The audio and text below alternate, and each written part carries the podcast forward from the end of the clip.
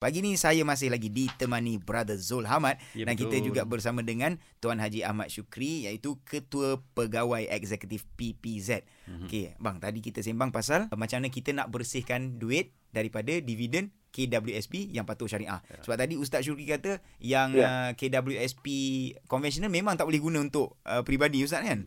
Ah ya betul. Itu boleh yang guna. saya sebut tadi uh, Anas ialah berkenaan dengan dividen ya. Dividen, yang pokok tu tetap kita kena bayar sebab itu wang kita. Faham. Ini wang yang sudah dilaporkan. Okey, baik. Okey, sekarang ni Ustaz persoalannya kan, macam mana pula Ya. uh, uh, pusat zakat menguruskan wang daripada uh, ni tadi? Kalau dividen yang patuh syariah ataupun pengeluaran wang uh, EPF yang daripada yang sumber syariah tadi Mhm. yang berpaksikan kepada syariah tadi itu tak ada masalah lah. Baik. Maknanya dia bayar sebagai zakat dan zakat itu akan diserahkan ke Baitumal dan diagihkan kepada asnaf yang lapan. Untuk zakat itu jelas. Tapi bagaimana pula yang wang tidak patuh syariah tadi, dividen yang tak patuh syariah tadi. Mhm. Saya sebut di antaranya ialah kita akan kembalikan wang tersebut kepada Baitumal. Okey. Uh, mungkin orang tersebut boleh pergi terus ke Baitumal untuk menyerah wang tak patuh syariah. Okey. Dan bagaimana Baitul Mal menggunakan wang tersebut pasti sekali bukan mengikut term yang disebut sebagai asnaf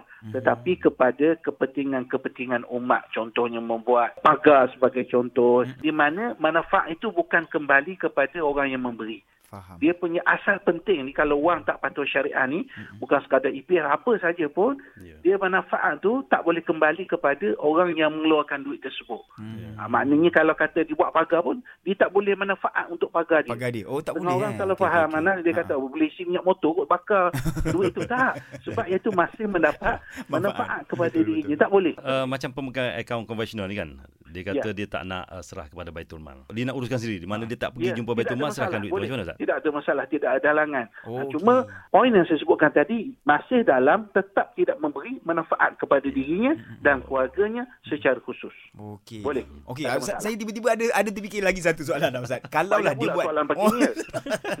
jalan raya tu untuk nak masuk lorong rumah dia kan. Tapi kat, kat sebelah-sebelah tu ada je Ada rumah rumah orang lain. lain. Tapi Ha. dia kena pakai Ya. juga jalan tu Ustaz. Macam mana Ustaz? Itu sikit je Ya. last. dia, dia itulah saya katakan tadi maknanya kalau ada kepentingan pada diri itu tak boleh Tak itu boleh. ada kepentingan diri dia Ah, betul lah tu Maknanya kan. dia tak boleh memilih jalan, Oh, kawasan okey, rumah okey. dia, yang dekat rumah dia, yang dapat manfaat. Itu jelas lah. Okey, itu ada jelas. manfaat pada dia. Alright. Ya, Jadi jelas, konsep jelas, jelas. dia, manfaat tu tak pulang kepada orang yang mengeluarkan wang tak patuh syariah tadi. Baik. Terima kasih Ustaz. Itulah soalan-soalan yang banyak dari kami tadi Ustaz. Terima kasih banyak.